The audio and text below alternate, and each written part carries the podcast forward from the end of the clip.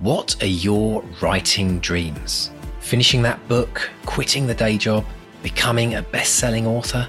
Well, over four years, we've studied the advice of over 300 best selling authors who've collectively sold over half a billion books.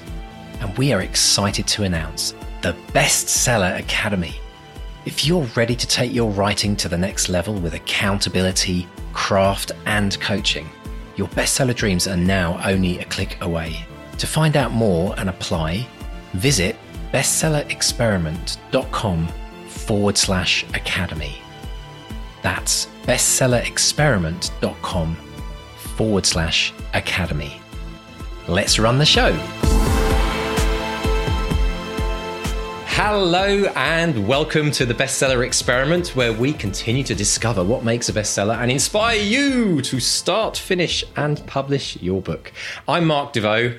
And I am Mark Stay, and a huge thank you, as always, to our patrons and academics in the Bestseller Academy, who, thanks to their generosity and huge hearts, uh, keep this podcast going. And we have a new patron this week. Uh, everyone, budge up at the back, please, and make room for Mr. Richard Beasley. Richard, thank you for your support. Richard now has access to loads of deep dives and extra material and all sorts of exclusive fun stuff that, that makes it worth being a patron. So uh, thank you, Richard, and thank you to all of them. Brilliant stuff. And if you want to join Richard, then please pop along to bestsellerexperiment.com forward slash support to become a patron of this podcast. And if you are interested in coming and joining Mark and I on a very, very exciting webinar on the 8th of December. The Bestseller Academy are holding a webinar where you can come and meet us both. We want to have a chat. You can ask us questions and we'll tell you more about the Bestseller Academy and how it could help you make 2022 your very best writing year yet. So do come along and join us. Just pop along to academy.bestsellerexperiment.com and register for the webinar. Now, I will say, folks, there are only 100 spaces. We have a limited limited amount of space. So if you want to be part of that, you do have to register and you have to register quick because I think there's only about 40 spots left as we record this, which is quite a long time before it actually comes out. So that being said, Mr. Stay, I, it's been quite a year, isn't it? 2021, we're getting towards the end. Firstly, I can't believe how quickly it's gone. I know I say that every year, but they do say life tends to speed up as you get older. It's middle age, isn't it? Yeah. The great accelerator of life. Whoosh. What was that? Oh, Christmas again. I have yeah. a theory. I have a theory around that. I think it's because when we're kids and we have those long summer holidays that seem to go on forever, we have a lot of time to watch the clock. And yet, when we get to our age, there's so much stuff going on. There's people to look after, there's books to write, there's dinners to cook. And you just don't have time to sit and look at the clock which is why it seems to go a lot quicker. But there is some science out there apparently that that talks about this. I, I must delve. It's into It's called it relativity. More. It's relativity, and it's absolutely true. It, time is relative, and if you've met any of my relatives, you'll know that time stretches longer when they're around. I'm sorry about that. Ah, oh, it's just a joke with Christmas coming up. But yes. I, was, I was listening. I was listening. Actually, you know, funny enough, yesterday I was listening back to one of our Christmas specials with Sir Ian Rankin, as I like to call him, and it was it was it was brilliant. We were talking about. If you haven't heard it, if you want to get festive, we do have a Christmas special coming up. It was hilarious because we both got into a conversation about uh, Cards Against Humanity, and I literally I was listening to it again yesterday. I haven't laughed so much. I mean, we, so just to give you a little preview, folks, we're going to do a Christmas special um, coming up in a few weeks, obviously, with Christmas around the corner. And we're going to be talking about some of our favorite books that we got for Christmas and some of our favorite Christmas books. So we want you to join in the conversation. So um, if you want to get in the festive spirit, if you're you know warming up for Christmas, pop along to our Facebook and Twitter pages and tell us what your favorite Christmas book or book that you got for Christmas was. Um, and if you want, as a little bonus, because Mark and I like to have fun around this, tell us what your favourite kid's toy was as well. Yes. And we'll have a bit of a nostalgic reminisce. Absolutely. Looking forward to it. Can't yeah, wait. Absolutely.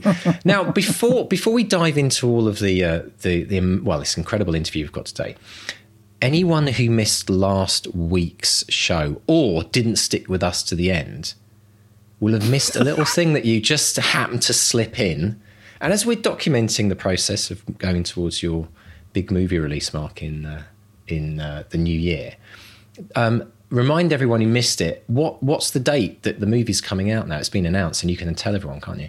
Well, it's easy to remember um, because it's St Patrick's Day, March seventeenth. Um, well, that technically, it's if you look on IMDb, it says March eighteenth, but March seventeenth is when, if there's a premiere or whatever, previews or what have you, that that's going to be the day. So we're going to be rolling out the green carpet. and, uh, Love it. Yeah, more more details to follow, but it's great, and that's going to be UK and USA. Rest of the world, still not sure. Um, so hang in there. But um, yeah, so uh, looking forward to that. It's um, it's it's it's, it's going to be fun. It's going to be fun. Well, I hope I hope everyone's excited as I am, Mark, because uh, I think there's only other one premiere of a movie that had a green par- a green carpet, and I think that was Shrek. So, uh, but I'm really, really, I'm really, I can't wait to see it, and um, it's super exciting. I mean, I do think it's incredible through COVID that this is all happening. Um, it's a little bit unreal, to be honest. It is a bit still- surreal, isn't it? How are you? Okay, let's just check in because I know you, I know you don't really want to talk about this, but how are you? f- How are you feeling? How are you feeling right now? A few months before, is it nerve wracking? Is it exciting? Is it still completely surreal? It's it's still a bit surreal because it's so over there on the horizon. You know, it's it's um, but if it. Warner Brothers, certainly in the UK, are giving it a really good release, uh, which Robot Overlords did not get. So John and I have been saying things like, "Oh bloody hell, people are actually going to see this one." So, so there's a there's a slightly um, you know scary thing there, but you know it's all it's all part of the fun. It you know, getting to be, people's reactions right? to it. You know, not you know you. I I just can't wait to hear what people think of it. And there are if you're a podcast listener and you know all the tropes of the podcast and all the little catchphrases and the things that we talk about, there's quite a bit in there for you. So uh, you know, I think Really? I- you know, yeah, yeah, yeah, yeah, yeah. There's there's, there's, a, there's a couple of little references in there that if you listen to the podcast, you'll go, oh, Love it. Brilliant. Little Saying little than Easter eggs. Well, Yeah, it's yeah. very similar to what we did in Back to Reality as well. Oh, There's, yeah. a, there's a lot of references. If you haven't read Back to Reality, actually, um, we should we should well before we forget, we should mention that we are doing a pledge for the hardback book. If you would like to get um, one of the hardback books, what we're doing is we're taking pledges up front, a bit like a Kickstarter, and once we hit hundred, we're going to actually print the hardback. So if you'd like to be a part of that, we will put your name in the back of the book. Yeah. And we'll also add in, we're going to add in a a little bonus for readers at the back, which will be the um, the kind of miss or the what is it? The original first chapter. it's or the, the, chapter it's the original cut? opening. Uh, so it's like the, the the prologue and the first chapter, which has also has all our little notes of. Uh, like a director's commentary A director's from you commentary, and me, yeah. saying we changed this, we changed that, we had an argument over that, we Yeah, that sort of exactly. stuff. So do you, yeah, yeah. Do you know what I think's interesting as well? I mean, don't think of this if you've already got the book and if you've read it. Well, thank you so much for buying and and you know getting it to number one like it went when we when we first put it out. But think of this as the textbook for the bestseller experiment podcast. It's like it's the study notes, isn't it? In some ways, and it shows you the kind of you know what went through our heads, why we cut the first section, but you know you can read read the first section and see why it didn't make it, but also see what was going on in our minds that you know well and it was really much a kind of a warm up into the book so It's I- a it's a little insight into the creative process. Absolutely. So think of it as a think of it as your bestseller experiment workbook, um, and and you can read it alongside the paperback if you've got that as well. So um, if you'd like to pledge for the hardback, you simply go along to uh, back to, uh, no, it's bestsellerexperiment.com forward slash back to reality. And if Link you can't wait, notes. if you can't wait for the, the, the hardback and you haven't read it, um, well, you can buy the paperback now, and you can also buy the audiobook. And on that note, Mr. Stay, we have Hey, an announcement to make, don't we? we do. Yes, we we we've uh, we did a little giveaway um, to get uh, copies of our audiobook if you sign up to our newsletter. And thank you to everyone who signed up and everyone who has entered. And uh, we have the name. Should we announce them at the end? Yeah, let's keep them on the hook. Yeah, right? That's what they that. teach us in writing. so if you want to find out if you've won, if you want to, yeah, exactly. If you want to, we've been doing this too long there, Mark, haven't we? Um, if you want to find out if you've won, stick with us until the end of the episode. Excellent stuff. Now, Mr. Stay, we have a wonderful guest. What a story this is. unbelievable. Tell us about the lovely Lisa Hall. Oh, such a delight to speak to Lisa. Lisa Hall is the best selling author of Tell Me No Lies, The Party, Have You Seen Her? And her debut novel, Between You and Me, was awarded the Nielsen Award for selling over a quarter of a million copies. Her new novel, the Woman in the Woods is a gothic thriller about a new mum who's moved into the house from hell and is set against the fascinating legends of Pluckley Village in Kent, which is about an hour away from me and is the most haunted village in England. Fact fans. And this, so this is a supernatural chiller. It's a bit different from my usual stuff. It's dark, disturb- disturbing, and absolutely fascinating. So we discuss how blogging led to writing novels, how rejection can be like a dagger to the heart, and why she wanted to burn one of her books. Brilliant stuff. So let's listen in, folks. Get yourself a nice cup of tea or coffee, a glass of water, or something stronger, and have a listen to Mark chatting with the lovely Lisa Hall.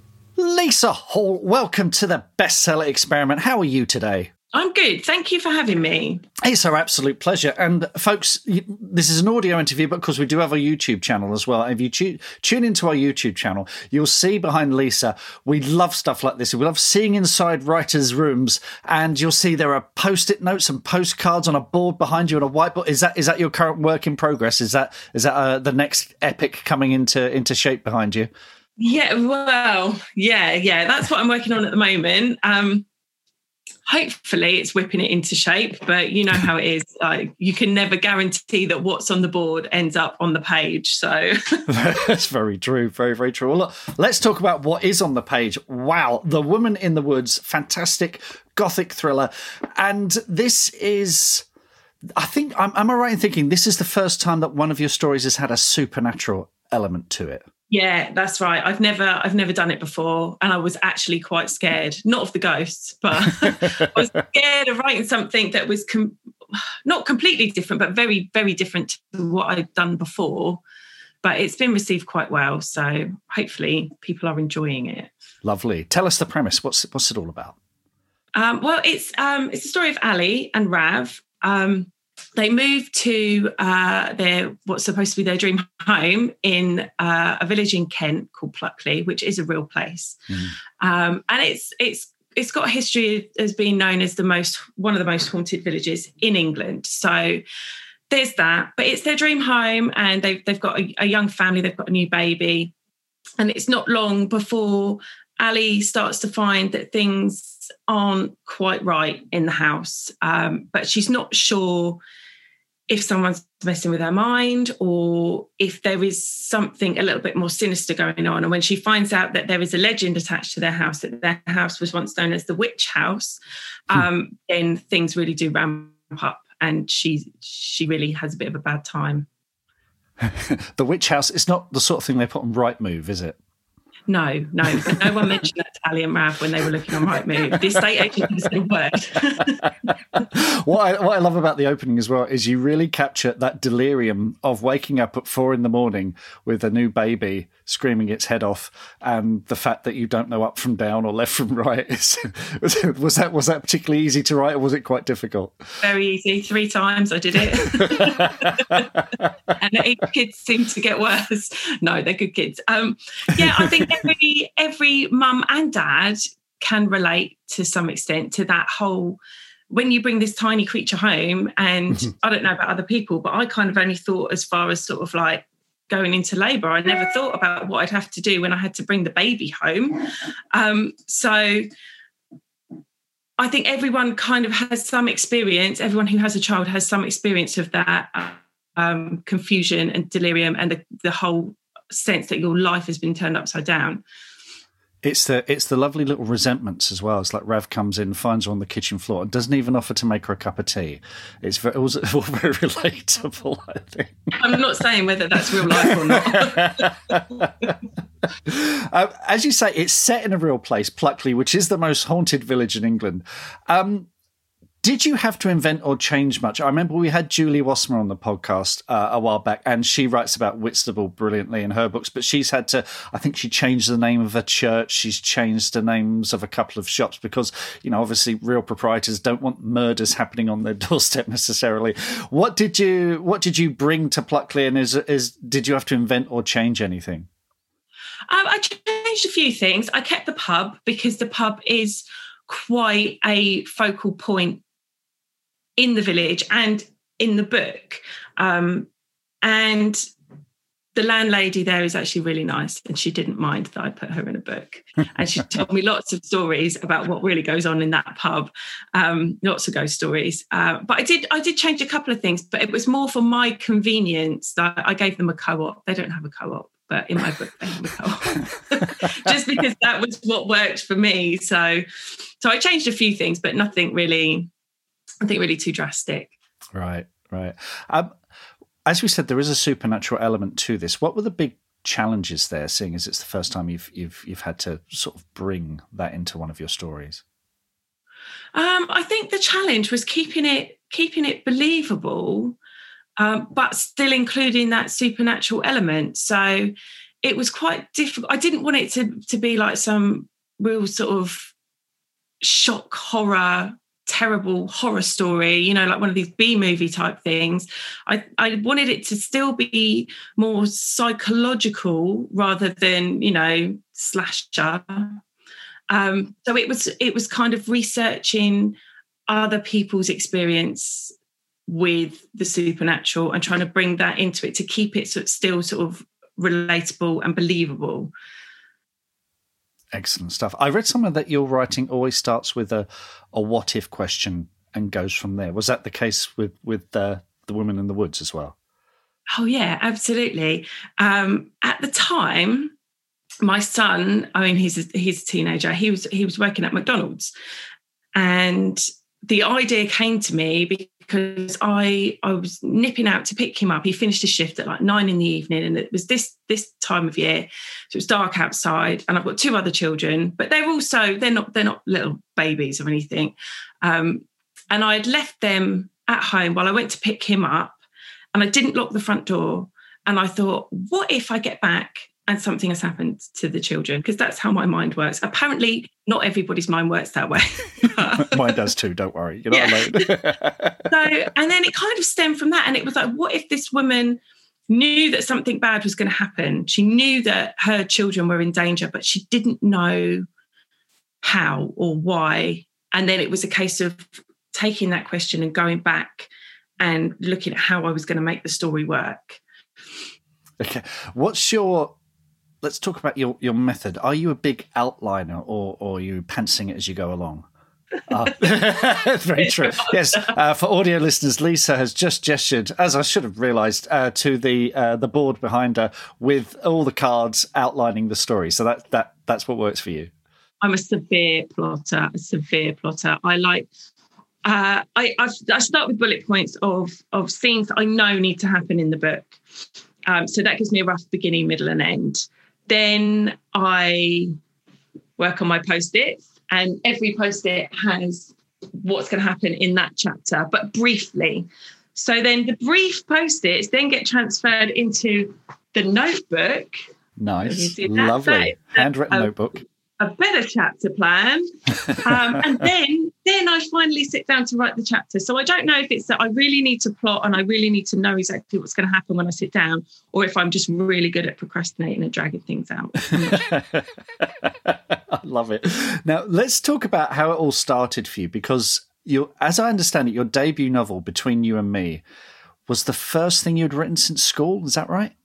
Yeah that's right. Yeah. Okay but uh, up to that point, you had been a book blogger, of you know, a voracious reader, reading and reviewing books. Did that inspire you to write? Did that inform your writing? Um, I don't know that it inspired me um, because I all, all, I always knew that I wanted to do it, but I think it gave me the confidence to actually write because it's very difficult. I think when you, when you start writing or if you haven't written for a long time i think it's really difficult to have the courage to show your work to other people mm. and it almost feels like the blogging was a stepping stone because once I started blogging, obviously people written, I'm not saying thousands of people read my reviews, but other people that weren't my mum or my husband read my reviews. And then that gave me the confidence. And at the same time, I started an open university course and um, that helped as well with the confidence, you know, writing things that you then have to show to other people and get feedback. Um, so yeah, I would say I would say it was it it was definitely a stepping stone. It was definitely something that gave me the courage to to actually start writing properly. Was the OU course um, a creative writing course?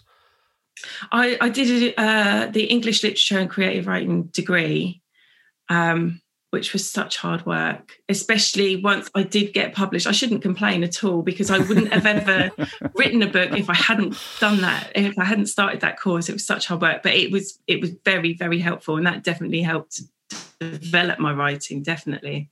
Did you have to complete a novel as part of the course? How how did that work? Uh, well, uh, for my final for my final piece, I we, we obviously didn't have to do we didn't have to do a whole novel, but we had to to hand in a, a, a I think it was a five thousand word piece, and right. you could use the opening of a novel, which I did do, but I, I only I only finished this summer. I graduated this summer, so the piece that I handed in, I did get a very good mark for it, and that's in the pipeline. My agent's seen it. I have written the rest of the book. My agent's seen it, and she likes it. So hopefully that will that will something will happen with that, that later on. okay, so you you were published before you finished your OU. Oh wow! Oh, that's brilliant. Okay, well, yeah. look, tell us about tell us about between you and me then your debut, how that how that came about, and what what inspired you to to start work on that. Um, well, I had I had this I had this what if question, mm-hmm. which I kind of I can't really tell you the what if question because twist, if people haven't read it, yeah, it's a stonking spoiler. So, and I kept saying, "What if? What if you thought this? What if this happened?" And in the end, he was like, "I really think you just need to sit down and write it." So we went. We we were away. We were in the US in in LA in a in a bar that served these gigantic margaritas with shots of Jack Daniels in. And I basically hashed out the whole plot with him. And he was like, go away and write it now. So then once I wasn't drunk anymore, I kind of realized, oh, I, I was going to do that. So I did. I wrote it and I wrote it. I was working full time and I was I was doing my OU course. Um, so I'd get up at like five in the morning and write for an hour before the kids got up, and I just squeezed it in wherever I could. Um, and then I was really fortunate. I was really fortunate. I was reading um, I was reading a book on my Kindle, and at the very end of the book, it was a, a HQ book, or before HQ became HQ, Carina. Um, and at the very end of the book, it said, "We have open submissions. We want to see your work. Submit to us." So I did, and I didn't think anything would happen. I did. I did submit to a few other places as well. Um, and I did submit to a few agents, and I got some quite brutal rejections. Um, and then um, the lady who would become my first editor, she she emailed me and she said, "I'd like to see the rest of the book." So I sent it to her, and then about a week later, she rang me and she was like, "We really." We really like the book and we'd like to offer you a two book deal. So I really did get drunk that night. wow, there's so much to unpack there. So you were you know, you've got a family, you're doing an OU course, you're working full time, but you remember you remember the 5 a.m. writers club we see that yeah. hashtag quite a bit on twitter so how long were you writing for and what sort of word count were you getting every day i was aiming for 2000 words a day wow so i think the planning helped because i knew when i sat down to write because the time was so precious when i sat down, I knew exactly what I was going to write in that. That I knew what that chapter was about. I knew what had to happen. So that did help. But obviously, you can't get 2,000 words done in the hour, hour and a half before the kids get up. So it was a case of a bit in the morning, then maybe a little bit on my lunch break, and then a bit in the evening. So it took me, I'd say it took me about four months for for a first draft, but it was seven days a week. Yeah, hard slog. Yeah, yeah, yeah. What what did you do with that first draft once it was once it was done? Um, I showed it to my husband, and he said, I think you've got something here. Um, but you know what it's like when your mum reads it or your your husband or your wife, you kind of think, oh yeah, okay, you kind of have to say that. He doesn't anymore. He's like, no, that doesn't work. No, take that bit out. um, and then I, I kind of left it for a couple of weeks and went back and polished it up and and then I, I, I showed a friend and she said, no, I really, I really do think you have got something here. And I thought, oh, okay, that's two people. So maybe I do. And then I sent it to um, to a friend who was uh, who's a book blogger, and she she read it and she said, "I think I think you might have something." I thought, right, okay, okay, I think I think I might, and that's what I then sort of sent it out and spent hours over my query letter and all the rest of it. Right. Tell us if you can about those brutal rejections and how you dust yourself off after something like that. Cried a lot. oh, cried a lot. Um, but you kind of, I, I think I've got a bit of a thicker skin now, you know. But at the time, it was like a dagger in my heart, honestly. Um, Uh, most of them were nice. Most of them were really nice. I'd spoken to, I'd been to Harrogate to the to the crime festival that year and I'd spoken to an editor there and she said well send it to me when when you're done and she did reject me but she gave me the loveliest rejection she just said look because because of the I think because of the twist and because it's not it wasn't sort of your average crime thriller book it was more sort of domestic noir she didn't really know where to place it but I did have a really awful one from this guy um, and he just wrote across my own query letter, I don't think so, and posted it back to me. What? Oh my God.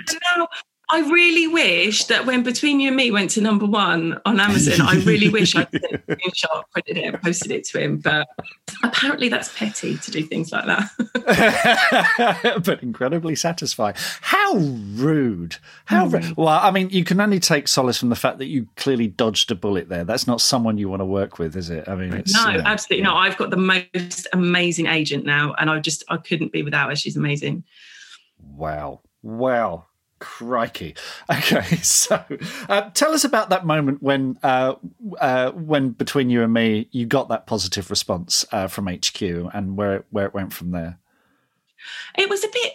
It felt a little bit like it wasn't really happening to me, and I feel like that whole that was in the October that they said they they they wanted to publish it, and then they announced it about a month later, and I hadn't told anyone obviously my husband knew, but I hadn't told anyone right, else. Right. So all my friends and my family found out at the same time.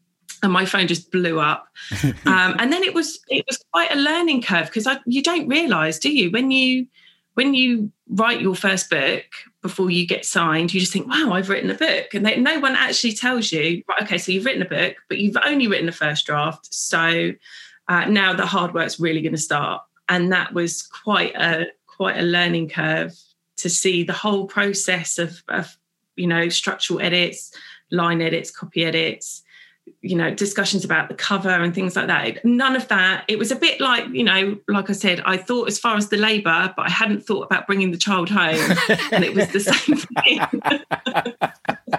What were the what were the biggest surprises about the process? Was there anything you really hadn't expected to cope with i think the biggest surprise really was the response that I got to the book when it came out.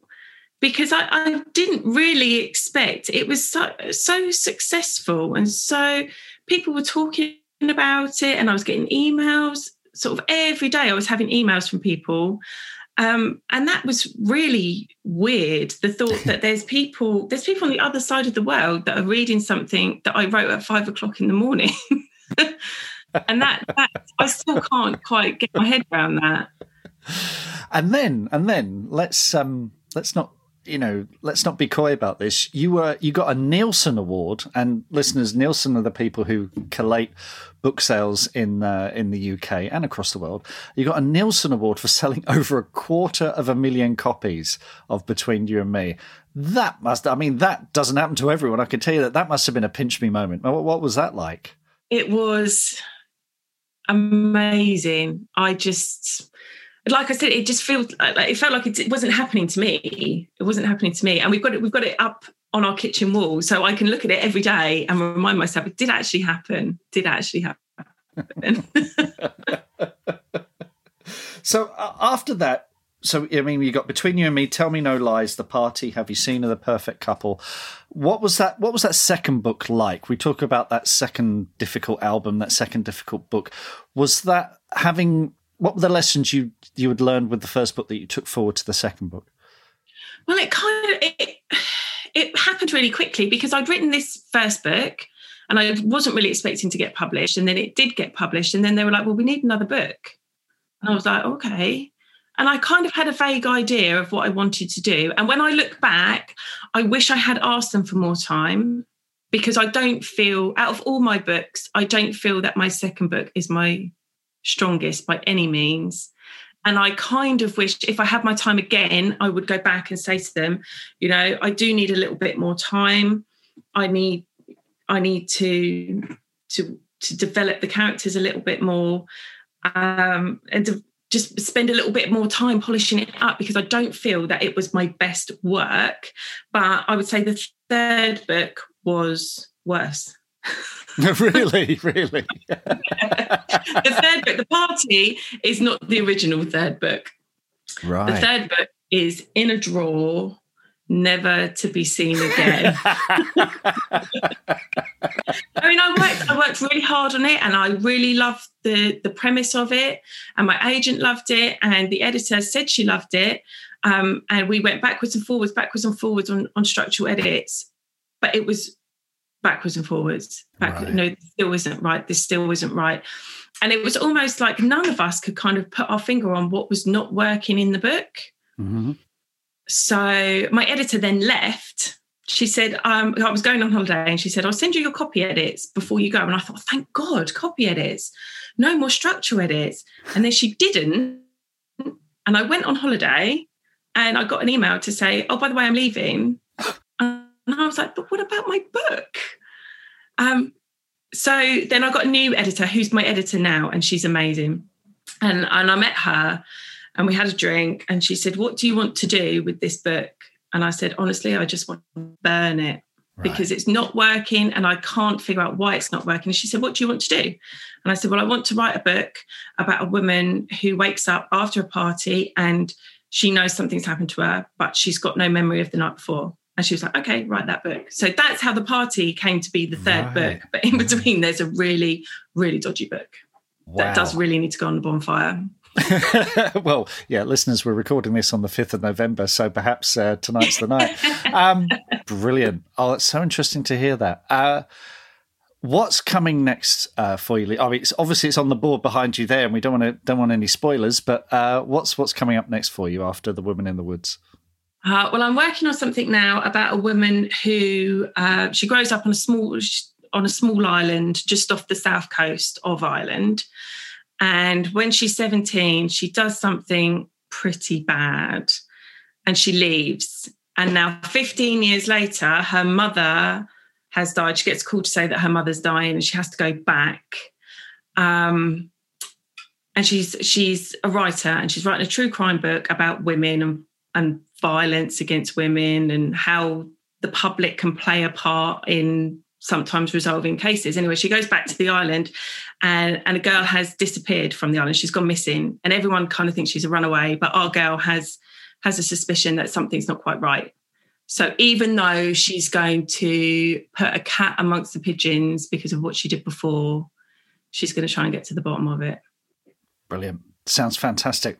Well, until then, folks, you've got The Woman in the Woods, which is out now. So go grab your copy. Uh, Lisa, thank you so much for speaking to us. Really enjoyed it and hope to speak to you again soon. Thank you so much for having me. Oh, what a great story that was. What a great story. But let's just start where we have. We have to start with the letter from the agent. I cannot believe. What a knob, frankly. I mean, what what an unprofessional. Why? Uh, yeah, why? why? why? would you do that? Why would you do that to anyone? And they do say the best revenge is success. So Lisa's, you know, Lisa's well, got to put. I think. Do you know? You, and you're right. And I think that that that letter should be framed and put in Lisa's writing room, um, and and to look at that every every day when she she you know reads her royalty statements and, uh, and I, I, I, but I do think uh, okay let, us just talk about why that would happen. I mean, I often think I often think that if I'm driving out on the street and someone gives me the bird or the finger because they're having a bad day. Yeah, yeah, yeah. There's two ways you respond. You either get very upset and, and outraged, how dare you? Or you think, blimey, what's going on in their life? And yeah. I do wonder that, you know, someone's obviously having a bad day, but at the end of the day, there's no there's no need for that because it's wasted energy on everyone absolutely mm. wasted energy. If I've been through this a lot with music, and I think we all go through it with books. Books, I think, a bit different because you know people might start a book and give up after a first page or two if it's not their thing, and then and then give it a one star review, which I don't think is fair either. I think you know read the whole thing and then make a judgment on it. Yeah, but with yeah. music, music's really interesting because it's like a three minutes, three and a half minutes, and, and people can make their opinion on it very quickly. And I did go through that early days of my career in music. It was it was brutal. Like you'd get tons of amazing reviews and then you get that one absolute like stinger and you think why did you waste your ink? Like why didn't you put a review in the newspaper or the or the or the magazine of something you liked instead of writing about something you didn't like? Because it's completely wasted energy. So um, yeah, it, it doesn't people there are, there's a certain level of people on review, you know, Goodreads and Amazon and things like that, mm. who don't really know what review reviews aren't for us. Let's be honest; they're not for the creators. They're for people coming along who want to know if this is worth reading. And if you give a review that's constructive, you say, "Well, uh, this is the author's intent. I don't think they succeeded. The book kind of falls short because of that." That's a fair review. Saying, "Oh, this is rubbish because of X," you know, for, in a completely unconstructive way doesn't help anyone. It's just venting. Yeah. And it's, you know, I, we, it would be nice if more people knew how to actually, so, you know, leave a review and write a review. And um, when I get a review where someone has, you know, understood a theme or an idea that I was going after, that really means something to me. You know, that mm. really means they've paid attention, uh, and, um, and given it some thought. Whereas something like, I don't think so, doesn't really do well, that does, at that all. Doesn't doesn't help anyone. I mean, it doesn't even it doesn't explain why. You know, I think I think it's absolutely you know fine to say I it's not for me because yes. you know again within yes. it's very again it's easy within music to have this distinction. Like when when somebody I coach a lot of people who, you know, and, and, and we need to talk about this in more detail. We talk about this a lot actually on the academy. This kind of criticism that people firstly fear, and if they do, you know, put their head above a parapet, are brave enough to get feedback on their work or even put mm. their work out on Amazon, which a lot of people don't because of the fear of, yeah. Of the feedback. It's a huge thing. And I know a lot of people nodding their heads, mm. listening to this right now, going, Yep, that's me. Well, if it is you, it's really important to realize that there are ways to combat these kind of levels of criticism and and I always put it down to bad day or bad taste. That's mm-hmm. the way mm-hmm. I always justify it. What I found with my with the music is I would always say, if somebody doesn't like my music, you know, if they didn't like electronica chill out music, which is what I would write in, they probably like something like death metal, and that's absolutely fine. I mean, I death metal's not my thing, but everyone's allowed to have their own favorites.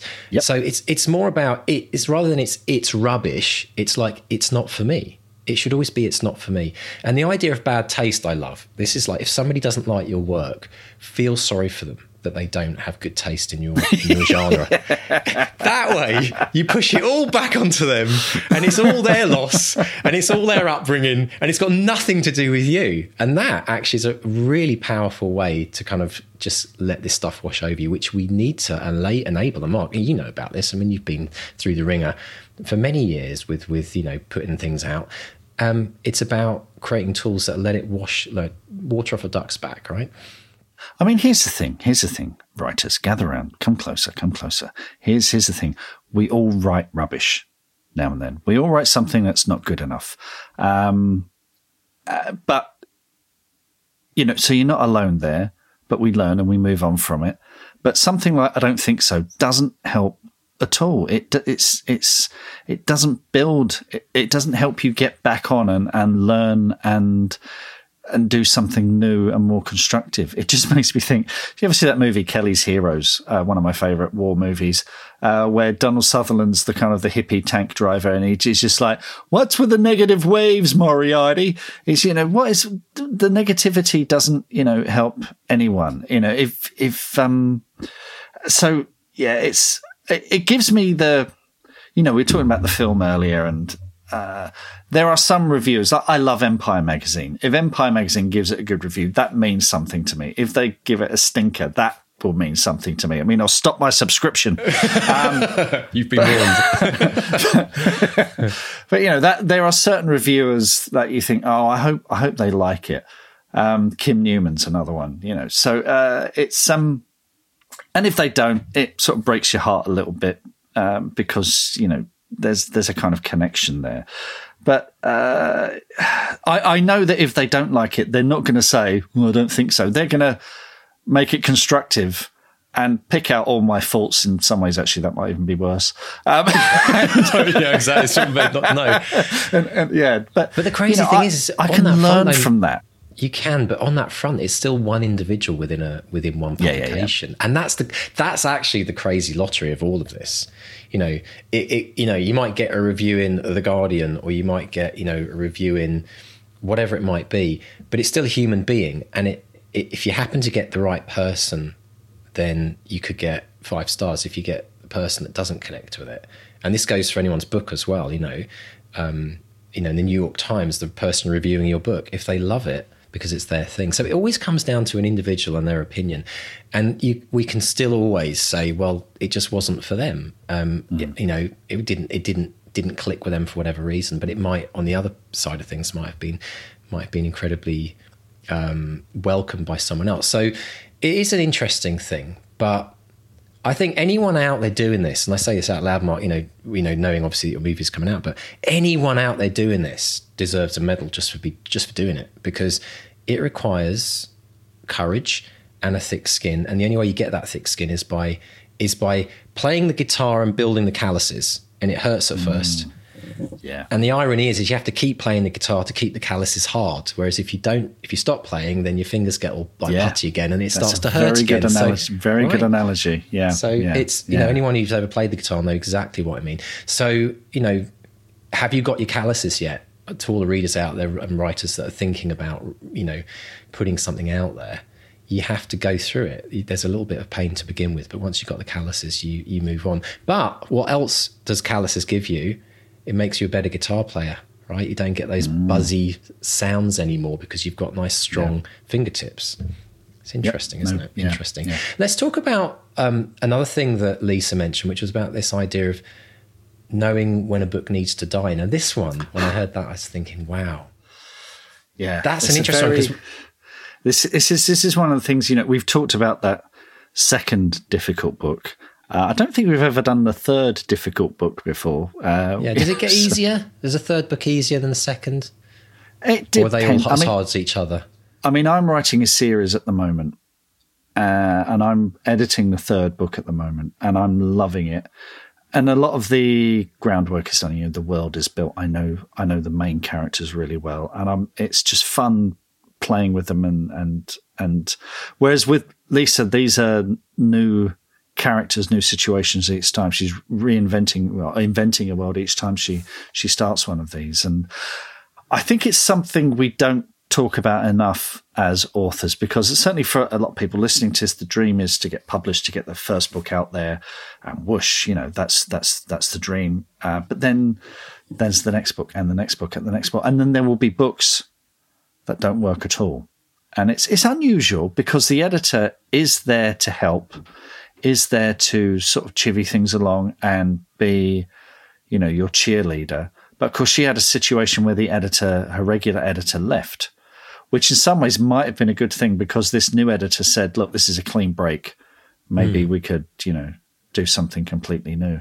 And it takes a very brave person to write off all of those hours of work. But as we said before, no writing is wasted. I'm sure Lisa, you know, would have learned a lot from the book that didn't work. You know, we learn as much from our failures as we do, uh, probably more from our failures than we, we, than we do our successes. Absolutely, yeah. Yeah, it's very true. I think I do wonder how much of the challenges with the editor resulted in that book not wanting to be, you know, ever put out there. Because I think if you if you have a bad experience around the book, and it might not be just the writing, it might be something like you know, like somebody important leaving or never getting it to the point where it was it was kind of at you know, where everyone was saying, yeah, this is really now working. Um, it's some. I think that's probably more why Lisa might have left it because of what happened. And I mean, I don't know. Would you would you recommend? Because I know in the past, I know in the past we talked to authors who said, you know, finish everything. You know, just get to the end because you just never know. But you know, at what point? When do you when do you allow you know an author to say, okay, this one, this is just this is just my warm up for the, the if it's if it's making you unhappy, you know, there's a difference between something being difficult and challenging and something that is making you if you sit down and you feel sick every time you sit down right like anxiety and, and, stress around it right? And i've had this.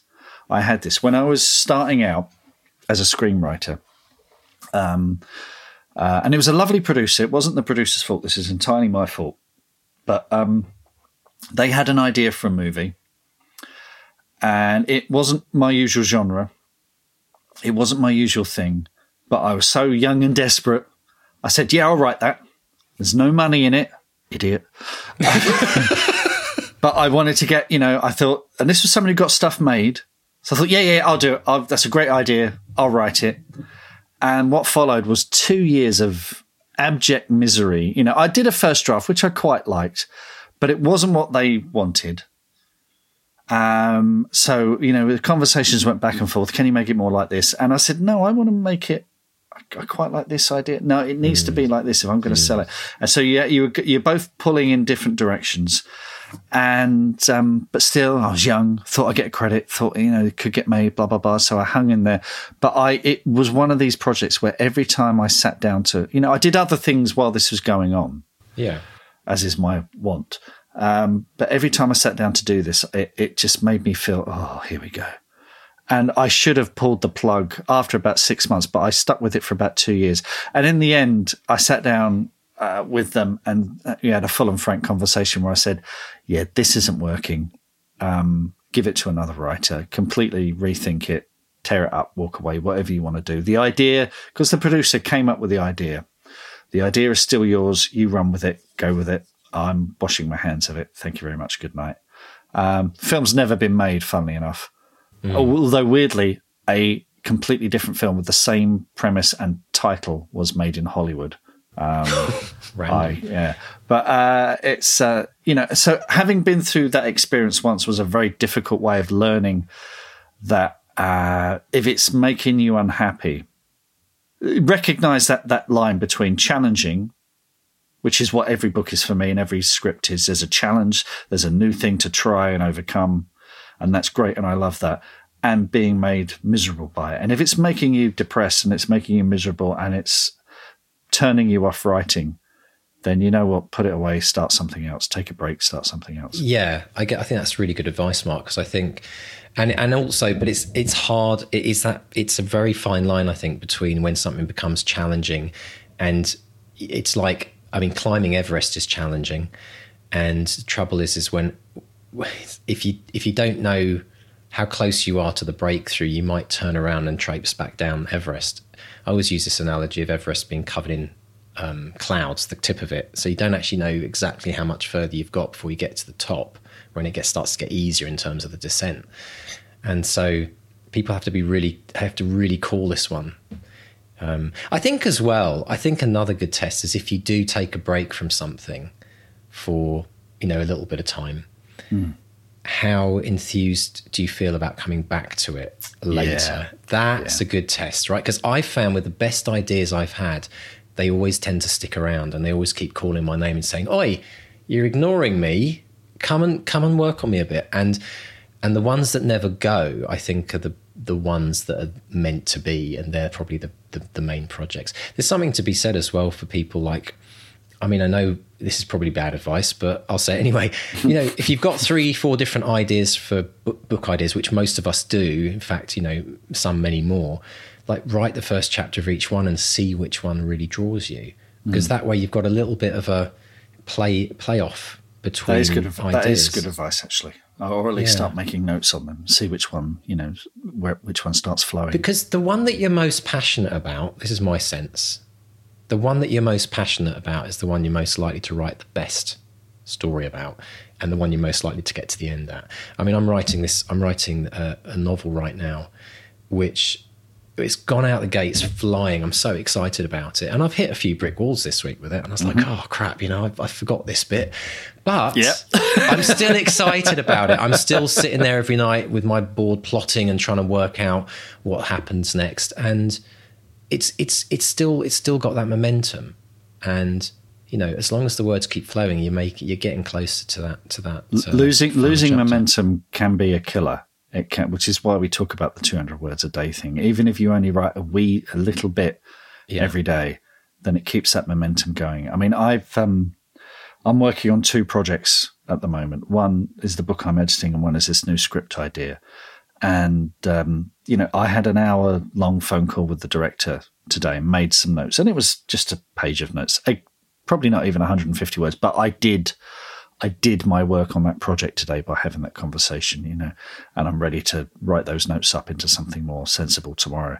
Um, but yeah, losing momentum is the killer. And the longer you leave it, and I recognize this myself, the longer you leave it, the more difficult that returning to it can be. Uh, and I think part of the secret of keeping your joy in a project is to keep at it as often as you can. And it, it doesn't have to be, you know, writing 1600, 2000 words a day, 3000 words a day. It can just be those 200 words, you know, a little spark of an idea. Just keep coming at it, keep coming at it, keep coming at it.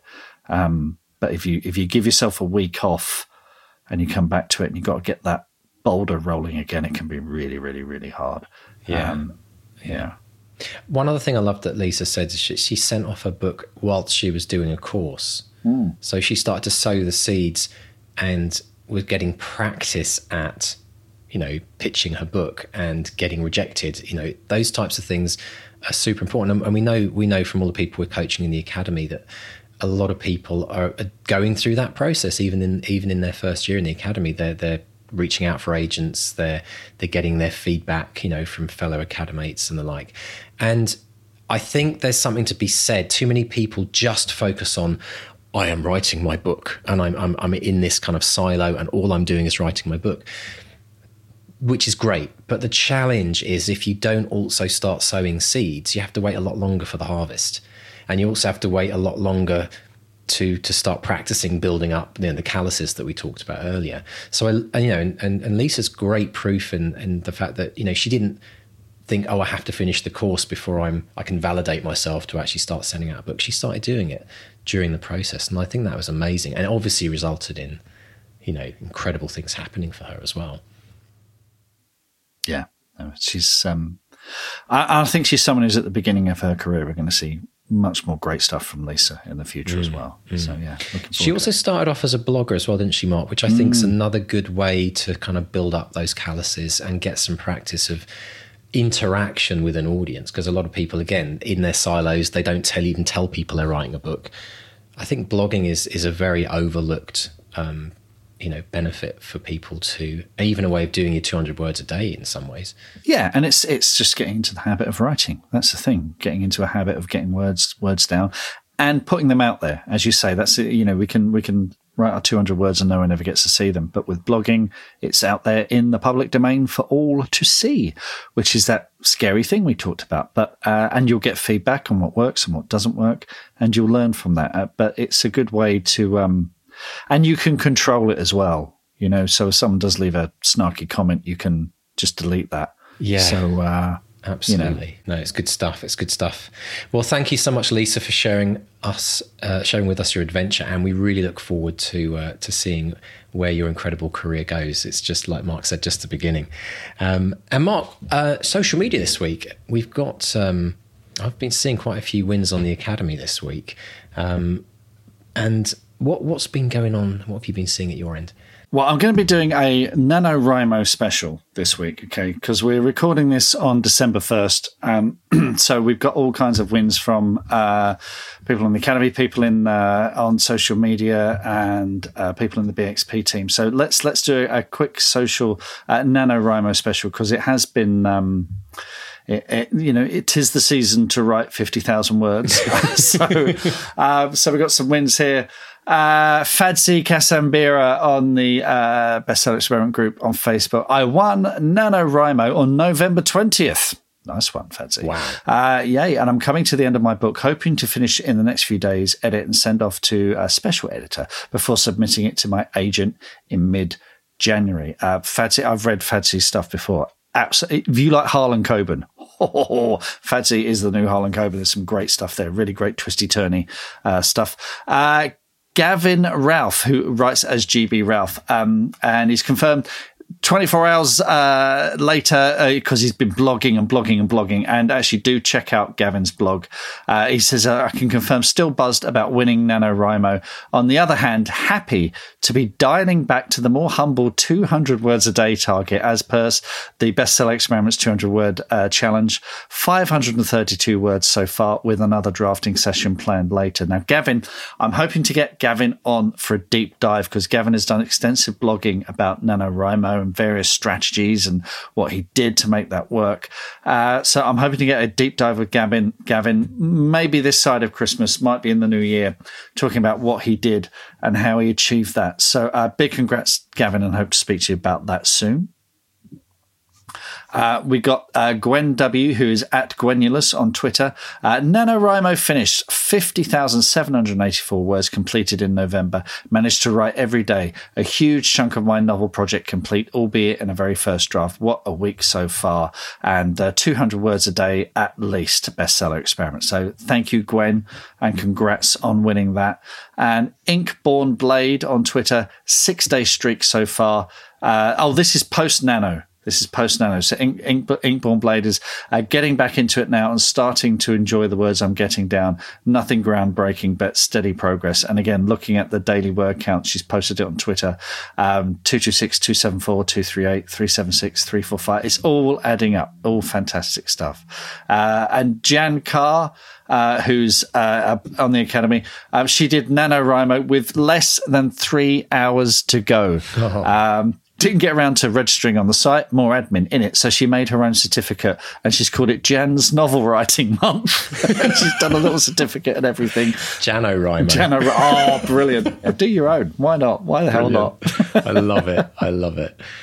And on the academy, we've had some amazing wins. With Denise is going all prep with her Jana, agent oh, hunting. brilliant. So, Mark, it's time to announce the competition winners of Ooh. the Back to Reality audiobook. Thank you to everyone who joined our mailing list to enter the competition. We're so grateful. And whoever's on this list, we have three winners that we've picked, and whoever's on this list will be receiving uh, an email. Uh, from one of us directly with uh, how to claim your audiobook online. And Number one, we would like to congratulate Lou Gibbons. So, Lou, oh. if you are listening, congratulations. We also have Philip Rogers. Yes. And finally, Jessica Kennedy. So, congratulations, Woo. Lou, Philip, and Jessica. You're the winners of our audiobook giveaway. And again, thank you to everyone for for uh, for entering. And um, we hope you enjoy your book.